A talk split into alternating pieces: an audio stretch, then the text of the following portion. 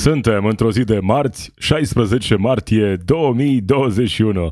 Eu sunt Marisioane, acesta este Podzilnic, un podcast despre știrile zilei dintr-o perspectivă independentă. Stai cu mine, vorbim despre ce ni se întâmplă și căutăm soluții pentru problemele cu care ne confruntăm. Astăzi despre decizia autorităților din România de a continua campania de vaccinare cu AstraZeneca. Mai multe țări europene au decis să suspende temporar utilizarea vaccinului. La noi a început etapa a treia de vaccinare, dacă într-o vreme eram în top 5 la nivel european, astăzi abia mai prindem top 20. Documentarul colectiv al lui Alexander Nanau este primul film românesc nominalizat la Oscar. George Simion, copreședinte AUR, anunță lansarea formațiunii politice în Republica Moldova. Astăzi va fi dezbătută moțiunea de cenzură depusă de PSD împotriva lui Claudiu Năsui, ministrul economiei, iar în Statele Unite, Joe Biden pregătește cele mai semnificative majorări fiscale din ultimele decenii. Corporațiile și cei mai bogați americani vor avea de plătit impozite mai mari. Acestea sunt doar câteva dintre subiectele de astăzi. Podzilnic. News and commentary from a progressive perspective. De parcă nu aveam suficiente motive să ne îngrijorăm atunci când vorbim despre situația pandemiei în România și în lume, apoi uh, situația campaniei de vaccinare în România. Acum avem încă un motiv de îngrijorare și anume faptul că există această problemă cu AstraZeneca, reală sau nu, e mai puțin relevant în momentul ăsta, pentru că sunt foarte mulți oameni care fie și-au anulat programările, fie așteaptă sau înscris pe liste de așteptare la vaccinare cu Moderna sau Pfizer-BioNTech, știind în acest moment că trebuie să mai aștepte ceva timp până când vor putea beneficia de vaccin. Ce se întâmplă în acest moment? În România continuă campania de vaccinare cu AstraZeneca, așa cum a anunțat Comitetul de Vaccinare. Anunțul vine după ce mai multe țări membre ale Uniunii Europene au decis să suspende parțial sau total pentru o anumită perioadă de timp, temporar, campania de vaccinare cu AstraZeneca. Asta după ce au fost uh, raportate câteva cazuri din 17 milioane de doze administrate, câteva cazuri de tromboze suspecte, care sunt în continuare analizate, dar până în acest moment nu există dovezi clare în legătură cu uh, cauza producerii acestor probleme de sănătate. Sigur, au venit după vaccinare, dar doar pentru că s-a întâmplat așa, nu înseamnă neapărat că există o legătură directă de cauzalitate. În acest moment, sigur, suntem în etapa a treia în România, etapa a treia de vaccinare, care a debutat ieri, s-au deschis și liste, listele de așteptare. Singurul motiv pentru care în acest moment pe harta centrelor de vaccinare mai există și acele puncte verzi, unde sunt multe locuri la vaccinare peste 500, e că în acele centre se vaccinează cu AstraZeneca. Acesta este motivul pentru care, peste tot, prin țară, pe listele de așteptare s-au adunat mii sau zeci de mii de oameni în funcție de județ, oameni care ar fi putut să se programeze o parte dintre ei la vaccinare cu AstraZeneca, dar sunt oameni care preferă să aștepte să se vaccineze mai târziu, peste câteva săptămâni, peste o lună, peste două, dar să primească vaccin Pfizer sau Moderna. Asta e ceea ce se întâmplă acum. Motivul, sigur, știrile din ultimele zile. Veștile că s-a oprit campania de vaccinare în anumite țări și am vorbit chiar ieri despre care ar putea fi motivele pentru care am ajuns în acest punct. Nu o să reiau toată povestea, spun doar atât, AstraZeneca este cel mai ieftin vaccin disponibil, autorizat în acest moment în lume. Cel mai ieftin. 2 euro. Celelalte trec de 10 euro, ajung spre 20 de euro, în funcție sigur și de cum au negociat țările care își vaccinează populația în această perioadă. Dar ne confruntăm cu această situație cu neîncrederea oamenilor în vaccinul AstraZeneca, în urma acestor situații cu probleme de sănătate sau chiar decese apărute după vaccinare. Aceasta este harta țărilor care au oprit vaccinarea. Multe țări din Europa care au decis să suspende temporar vaccinarea cu AstraZeneca. România nu se numără printre aceste țări. În România a fost suspendată vaccinarea doar cu acele câteva uh, mii, patru mii de doze rămase din lotul acela suspect, lot suspect uh, semnalizat în Italia. Știm toate aceste lucruri. Știm că inclusiv din acel lot au fost vaccinați peste 70.000 de români, fără probleme serioase. Au fost efecte adverse, desigur, e normal, sunt efectele adverse despre care știam. Numai că acum, chiar și în rândul oamenilor care vor să se vaccineze, a apărut această psihoză, această frică de vaccinare cu AstraZeneca. Dacă analizezi situația calm, uitându-te la cifre, e destul de ușor de ajuns la concluzia că nu e un pericol real. Văzând 17 milioane de doze în Uniunea Europeană administrate de la începutul campaniei de vaccinare și câteva cazuri cu probleme.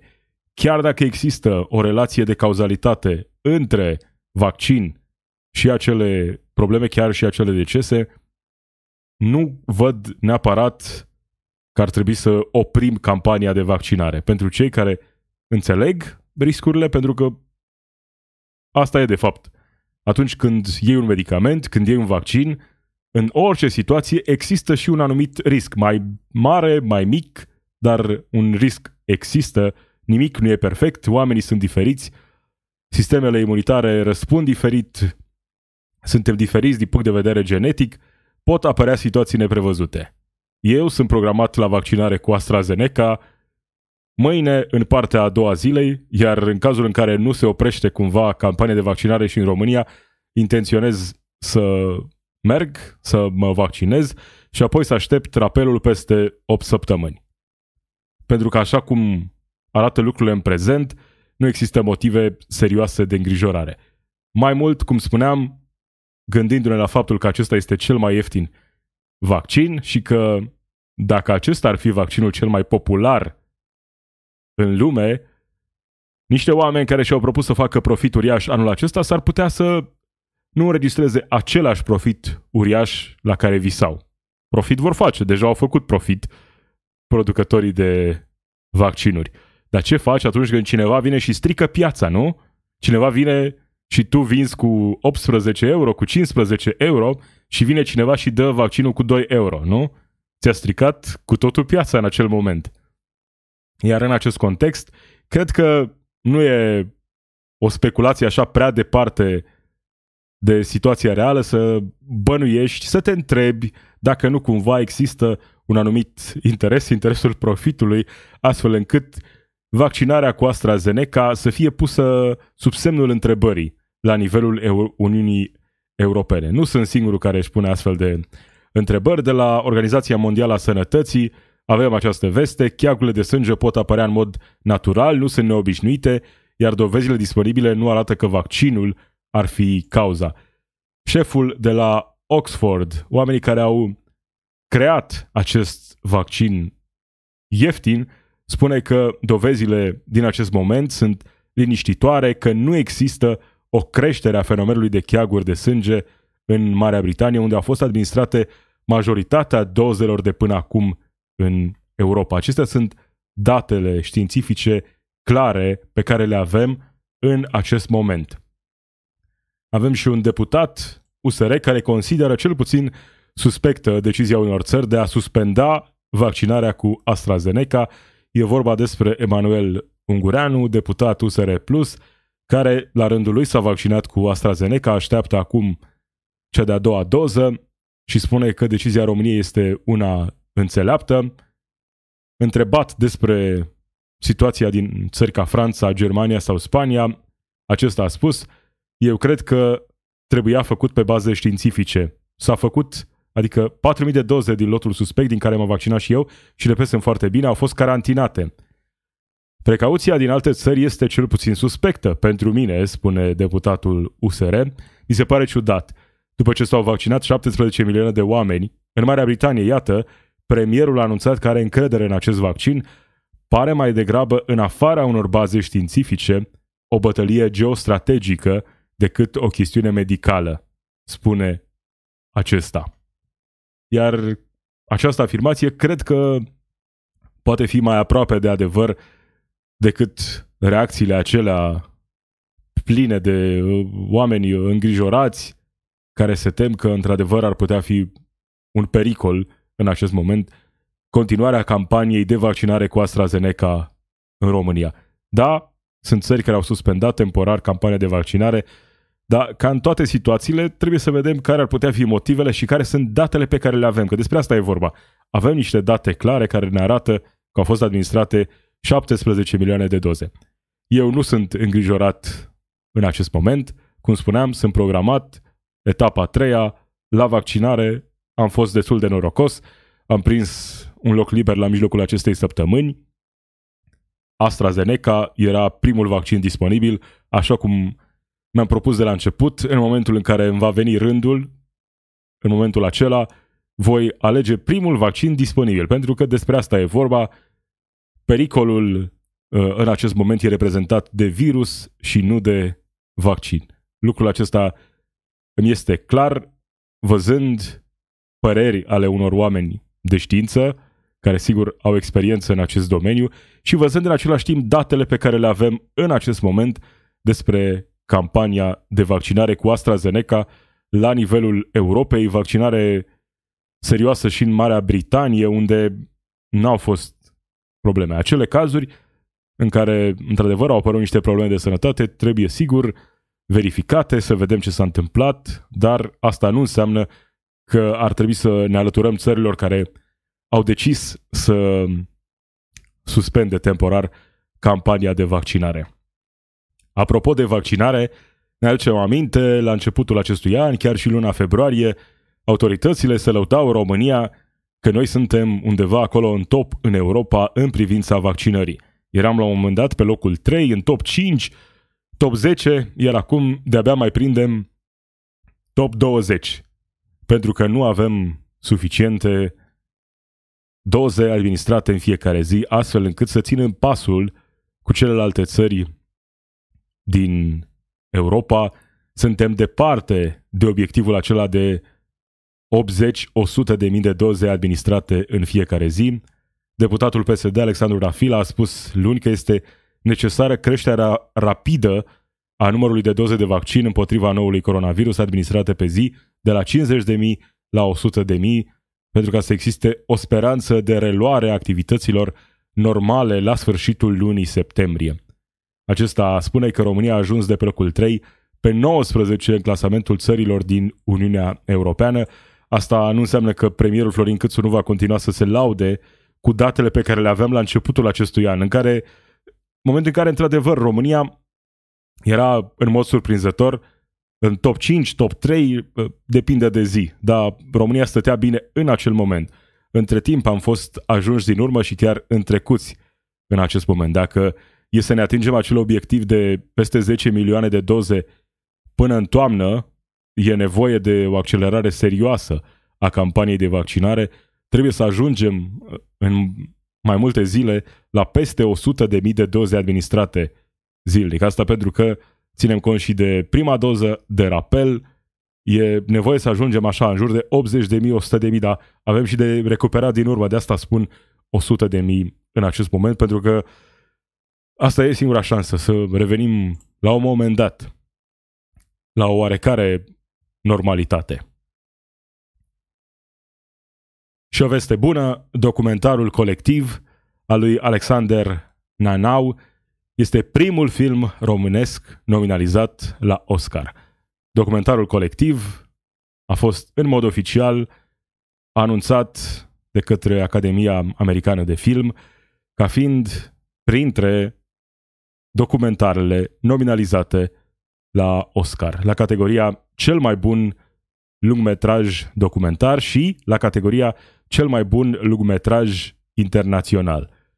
O reușită din punctul acesta de vedere pentru filmul românesc, pentru filmul documentar românesc, mai că nu putem uita faptul că am ajuns în acest moment în urma unei tragedii, adică suntem nominalizați noi, România, ca țară, la Oscar pentru un eveniment tragic. N-am văzut încă documentarul. Principalul motiv pentru care nu l-am văzut e că român fiind, trăind aici în România, știu toată povestea și parcă, nu știu, nu am simțit nevoia să retrăiesc acele momente de după colectiv, tot ce s-a întâmplat în preajma acelui eveniment tragic și apoi în săptămânile și lunile ce au urmat. Fiind nominalizat la Oscar, ă, probabil că va trebui să-l văd la un moment dat.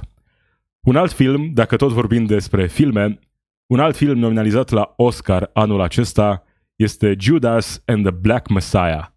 Un film care, cred eu, are șanse de a câștiga premiul Oscar anul acesta. Un film senzațional după o poveste reală, reală din America reală. Filmul prezintă povestea partidului Black Panther, Pantera Neagră din Statele Unite și tot ce s-a întâmplat în acea perioadă cu lupta oamenilor solidari împotriva autorităților și împotriva sistemului ticălos, opresiv din acel moment. E istorie, deci știm cine a câștigat. Dar filmul este fascinant, povestea este fascinantă, mai ales că, așa cum spuneam, e o poveste inspirată din fapte reale. Toți oamenii prezentați în film sunt oameni reali. Tot ce s-a întâmplat, s-a întâmplat cu adevărat în lumea reală. Filmul în sine e bine făcut, povestea este fascinantă, fără să dau prea multe spoilere, e de fapt povestea unui moment nu unic, dar un moment special în istorie. Un moment în care reprezentanți ai comunității afroamericane, reprezentanți ai comunității latine, reprezentanți ai americanilor albi s-au unit într-o coaliție a curcubeului. Iar în acel moment, autoritățile au realizat că oamenii aceștia sunt periculoși, pentru că nu mai erau împărțiți în grupuri, erau solidari, erau cu toții împreună, negri, albi, toate naționalitățile, religii diferite, culturi diferite, acești oameni s-au unit, solidari în acel moment și au avut un plan, un plan de a schimba lumea, începând din America, din Chicago. Au fost prea periculoși în acel moment, în momentul în care autoritățile au realizat că nu mai sunt doar niște voci așa care nu reprezintă o amenințare. Erau oameni mulți din culturi diferite uniți în acel moment împotriva sistemului opresiv. Iar atunci, directorul FBI a hotărât să distrugă această mișcare. Iar ce s-a întâmplat, te invit să vezi în acest film fascinant Judas and the Black Messiah. Povestea nu e una veselă, dar e cumva totuși inspirațională. Pentru că multe dintre lucrurile care s-au întâmplat atunci se regăsesc cumva și în prezentul în care trăim cu toții acum. Filme bune de văzut anul acesta. George Simion, copreședinte AUR, anunță lansarea formațiunii sale politice și în Republica Moldova. Spune că nu dă niciun metru înapoi, acum înțelege mai bine ce s-a întâmplat acolo la granița României cu Republica Moldova. George Simion a fost blocat la graniță și a stat acolo mai mult de 24 de ore, nu are drept de a intra în Republica Moldova, este, uh, este uh, restricționat dreptul la călătorie în Republica Moldova până în 2023. A stat acolo, la vamă, a făcut live-uri pe Facebook ca să atragă atenția și să pozeze, așa cum o face mai mereu, în victimă. Acum cred că înțelege mai bine de ce s-a întâmplat asta, pentru că uh, George Simion, pe lângă faptul că are nevoie de multă atenție și uh, simte întotdeauna această nevoie de a fi în prim plan, aflăm acum că acesta are planuri mari în Republica Moldova și vrea să lanseze partidul acesta AUR și în Republica Moldova. Spune că se va întâmpla la Chișinău de ziua unirii Basarabiei cu România. Idealul său, spune, este reîntregirea națională.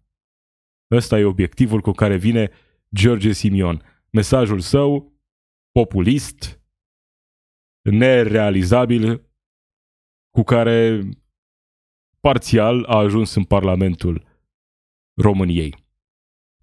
Își propune în acest moment, în mod clar, să destabilizeze și mai mult Republica Moldova și poate chiar să ajungă la un moment dat să destabilizeze și mai mult România în acest moment. Ce crezi că aduce această nouă inițiativă în Republica Moldova? Stabilitate? Cu siguranță nu.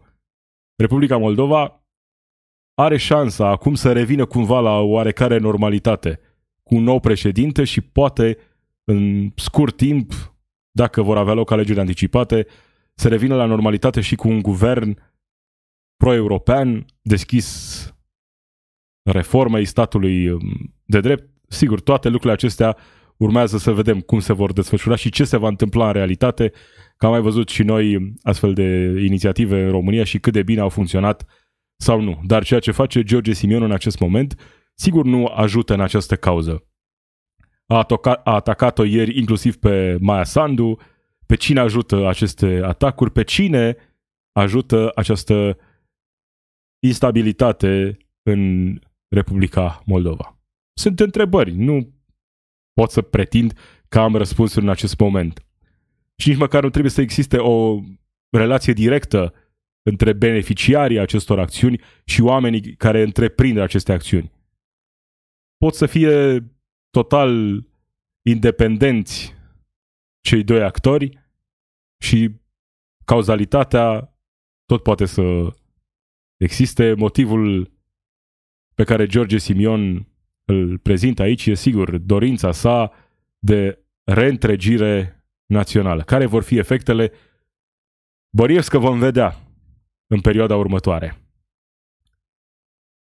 Raed Arafat a fost invitat la Digi24, unde a vorbit despre câteva dintre dezinformările care au circulat în ultima perioadă pe internet. Într-o primă fază a circulat o dezinformare cum că Raed Arafat ar fi spus la Digi24 că România va fi în lockdown de Paști, de parcă ar putea să prezică cineva de acum ce se va întâmpla de Paști în România. Nu era adevărat, nu a spus lucrul acesta, a reconfirmat că nu poți să faci astfel de predicții în acest moment. Tot ce e posibil, dar e prea devreme să vorbim despre așa ceva. Iar dezinformările, știrile false nu s-au oprit acolo. O doamnă, senatoare, șoșoacă, a spus la un moment dat chiar că Raed Arafat ar fi condamnat la moarte în țara sa natală a avut ocazia Raed Arafat să răspundă și să vorbească puțin despre aceste acuzații, aceste știri false, aceste dezinformări, aceste bârfe lansate inclusiv de senatori în Senatul României.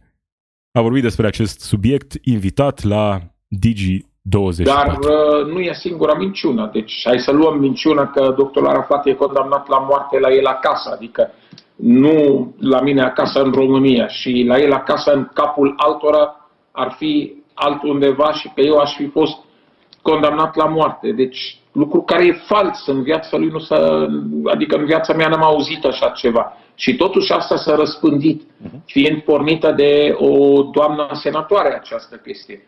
Și multe alte minciuni, multe circulă din, din lună în lună se trimite un mesaj care zice că Arafat e rudă cu Omar Haisam și l-a ajutat să fugă din țară.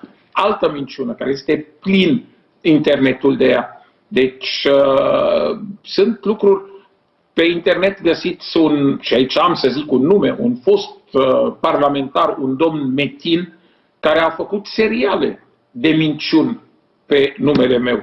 Și le găsiți pe YouTube, pe, pe, pe, pe internet. Am încercat să sesizez YouTube că sunt minciuni, că persoana fabulează, că nu e corect.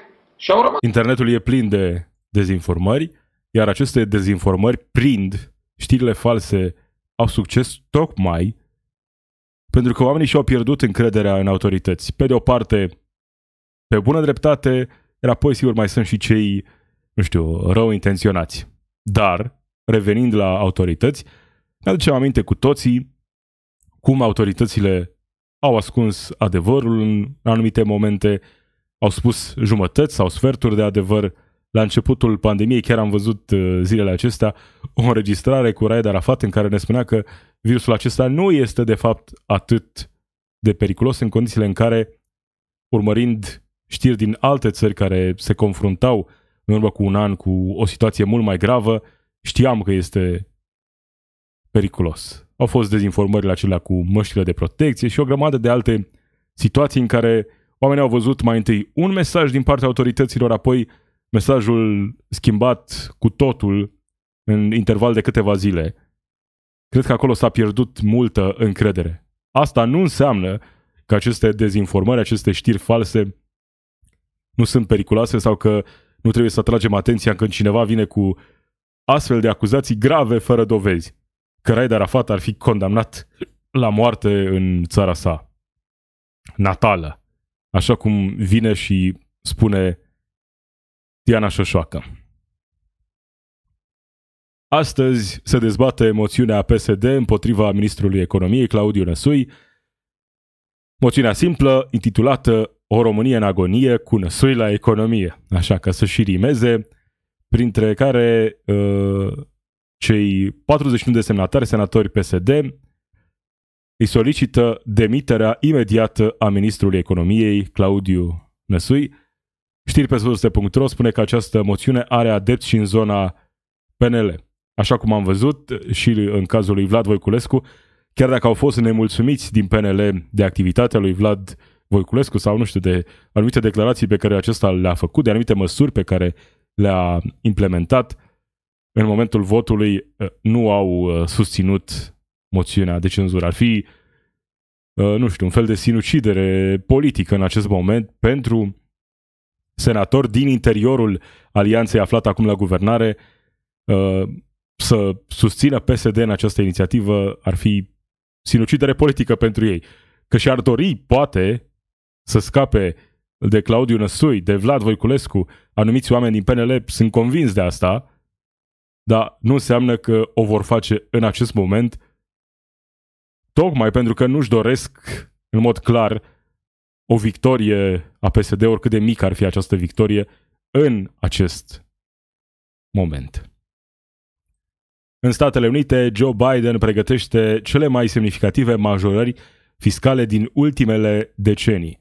Acesta intenționează să efectueze o majorare semnificativă a taxelor federale tocmai pentru a susține economia. Cei care câștigă cei mai mulți, cei care au câștigat cel mai mult în timpul pandemiei, oameni care au devenit din miliardari, multimiliardari, oameni care aveau la începutul pandemiei 30 de miliarde avere, iar acum au 100 și ceva de miliarde avere, aceștia sunt printre cei vizați de aceste majorări. Corporațiile vor avea de plătit ceva mai mult, de la 21% în prezent la 28% și impozitul pe venit va fi majorat în cazul persoanelor care câștigă peste 400 de mii de dolari anual, adică oameni bogați și foarte bogați. Aceste măsuri vor genera colectarea la buget a 2100 de miliarde de dolari în 10 ani. Măsuri de care, în mod clar, Statele Unite aveau nevoie în acest moment, astfel încât cei mai bogați și marile corporații să plătească, să fie mai aproape măcar de a plăti ceea ce ar trebui să plătească pentru tot profitul pe care îl înregistrează. Transferul acesta al averii are loc și în capitalism, numai că transferul e de jos în sus. Prin taxe, cumva, se încearcă nu neapărat un echilibru, dar o reașezare parțială a celor care au și a celor care nu au prin aceste măsuri. Acesta este planul lui Joe Biden pentru Statele Unite. Mai sunt multe de făcut, printre care majorarea salariului minim pe economie la 15 dolari, o inițiativă care a ieșuat într-o primă fază, dar se va încerca din nou. Tot în Statele Unite, Elon Musk și-a schimbat denumirea funcției în tehnorege al Tesla. Un alt om care are nevoie de foarte, foarte multă atenție, Elon Musk, omul acesta, miliardarul acesta, care a devenit și mai bogat pe timp de pandemie, excentric și, uh, nu știu, prezentat așa ca un fel de geniu inventator, un om genial, când în realitate e departe de a fi un geniu sau un inventator. E un alt om super bogat, miliardar, excentric, care se vede așa un fel de supraom, un fel de zeu, iar acum și-a și luat și această funcție de tehnorege al Tesla, Elon Musk. Ambiții mari are Elon Musk, dar asta nu-l face un geniu, e doar unul dintre cei mai bogați oameni de pe planetă. O perioadă de timp a fost chiar cel mai bogat după ce au crescut acțiunile Tesla în ultima perioadă. Iar acum vrea să atragă din nou atenția cu această uh, modificare a denumirii funcției pe care o deține în cadrul Tesla. Tehnorege. Elon Musk nu e un geniu, e doar un miliardar care face orice pentru profit în aceste momente. Așa cum se întâmplă în toate aceste cazuri în care vedem oameni ultra bogați care țin așa cu tot ce pot ei de averea pe care au acumulat-o. Dar nu e mulțumit să fie doar ultra bogat, Vrea să fie văzut și ca un geniu, inventator, salvatorul omenirii, omul care va coloniza planeta Marte. Asta vrea Elon Musk, așa se vede el rămânând în istoria planetei noastre, ca omul care a colonizat planeta Marte. Când cine e el? Doar un alt măscărici, bogat, excentric, care Sigur, a reușit să adune o avere impresionantă, dar asta nu-l face un geniu, cu siguranță nu e un inventator. E un fel de, se vrea, de fapt, se vrea un fel de Steve Jobs, acum că Steve Jobs nu mai este. Un alt exemplu de om ultra bogat, care a fost, a avut așa o imagine de semizeu, inventator, geniu și așa mai departe. Acesta a fost Pozilnic, Marisioane sunt eu, zi bună!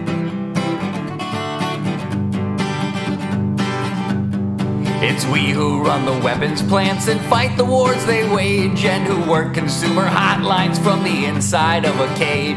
It's we who sweep the stock exchange where it's our lives they trade, but the black bloc makes us strong. Solidarity forever. Solidarity